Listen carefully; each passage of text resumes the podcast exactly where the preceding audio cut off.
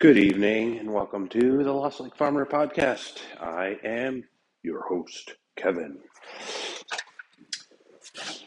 Well, it's been cold the last couple days again after, I don't know, like two days of, of warm weather, and before that, a bunch of cold weather. So it's been been quite the winter so far, with a very warm beginning, with very little precipitation, and January coming in with a bang, with a, a blizzard and a bunch of snow, followed by a bunch of cold weather. In general,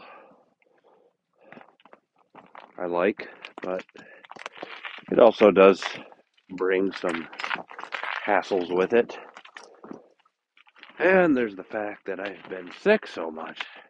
I was sick for at least four weeks in November and early December, and then I never really fully got better. I still had I had like a little bit of a hack and a sort of lingering runny nose, and then January I got sick again. I was pretty sick for a couple weeks, and in November I took a COVID test and I was negative.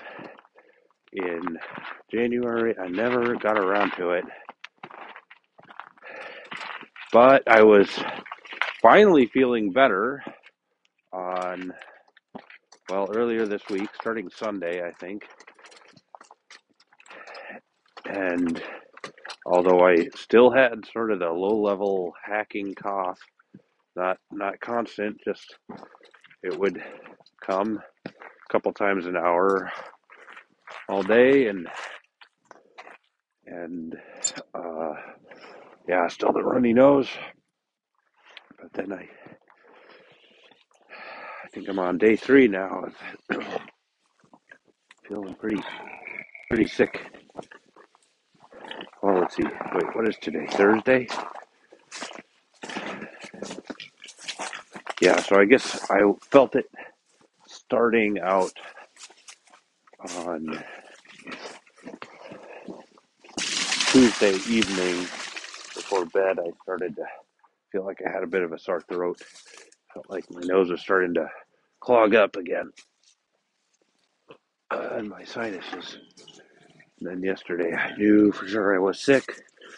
I pushed through and made cheese anyways. Which went fine. And today's kind of kind of the same. I wanted to kind of take it easy, and I wanted to do some administrative work, some get started on tax stuff, and well, guess I did five and a half hours in the morning of work before lunch. So I did an hour of cheese work, salting and flipping and unhooping those fetas from yesterday, and then had breakfast, and then I did the usual milking, milking at eight. Well, I guess I milked. Didn't make it at eight. It was more like eight forty-five today, uh, because of that hour before breakfast work. Kind of set me back, but um, and then excuse me, Dwayne, would you like some supper? You'll have to let me in so I can get to your tub. Um, I had to breed a cow, feed pigs,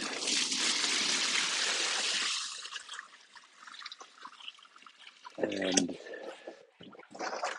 so yeah, it was I don't know 1.30 or something before I went in for lunch, and and I was feeling pretty beat. Ended up taking an hour nap after lunch, which is good considering I'm sick. But then I wanted to get out and feed the cows hay in the daylight Um,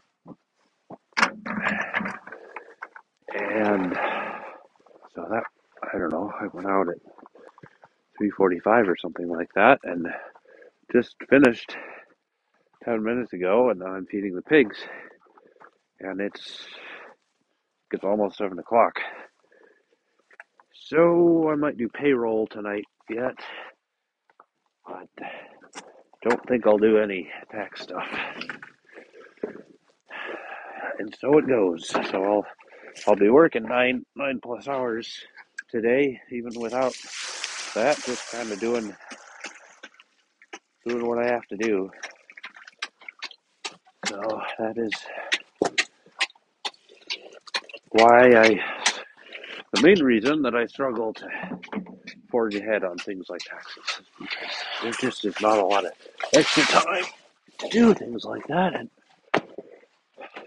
even though it shouldn't be an extra thing, but I can't not milk a feed. I can't let a cheese batch get ruined. So guess what? It's put off. Taxes, bookkeeping, maintenance, those types of things. Man, these pigs looking amazingly good. I am just just amazed. They not only do they not have any heat, they're out in I mean they have some wind protection, but they're basically in a they have a roof over their heads and some walls, but eh, you know they're not even any kind of like heritage breed or anything. Well, so the the two sows, Dolly and Polly, they're three quarters Hereford, one quarter Berkshire. It's not a standard breed that is used by a lot of outside hog places. But I know a lot of people that say, "Oh, if you want to keep them outside and in the winter, they they've got to be got to be some heritage breed like a." oh, I'm forgetting the, the breeds. There's that Hungarian one. That, that there are various ones that get get a lot of a lot of hair, and these styles do have more more bristles, more hair than I think than your standard Landrace or whatever would be in the confinement. But then our last boar was that was well, he was a white. I don't know what he was, mostly land race, probably. And so he's the dad of these two feeders that we have, and they just look awesome. They're just growing at a really good clip, and they're super healthy. All I do is feed them whey and soaked feed every day, and give them as much corn stalks as I can for bedding, and to also kind of sort through it and look for corn kernels and chew on the things, and I don't know, do their pig stuff. But that's pretty much all I do for them, and they're just doing awesome. So, anyways, I know those are some somewhat random thoughts, but those are the things that are happening on the farm today. So, hope everybody's surviving the cold. Tomorrow's going to be warmer, but windy, I think. But I think above freezing. So, talk tomorrow. Bye.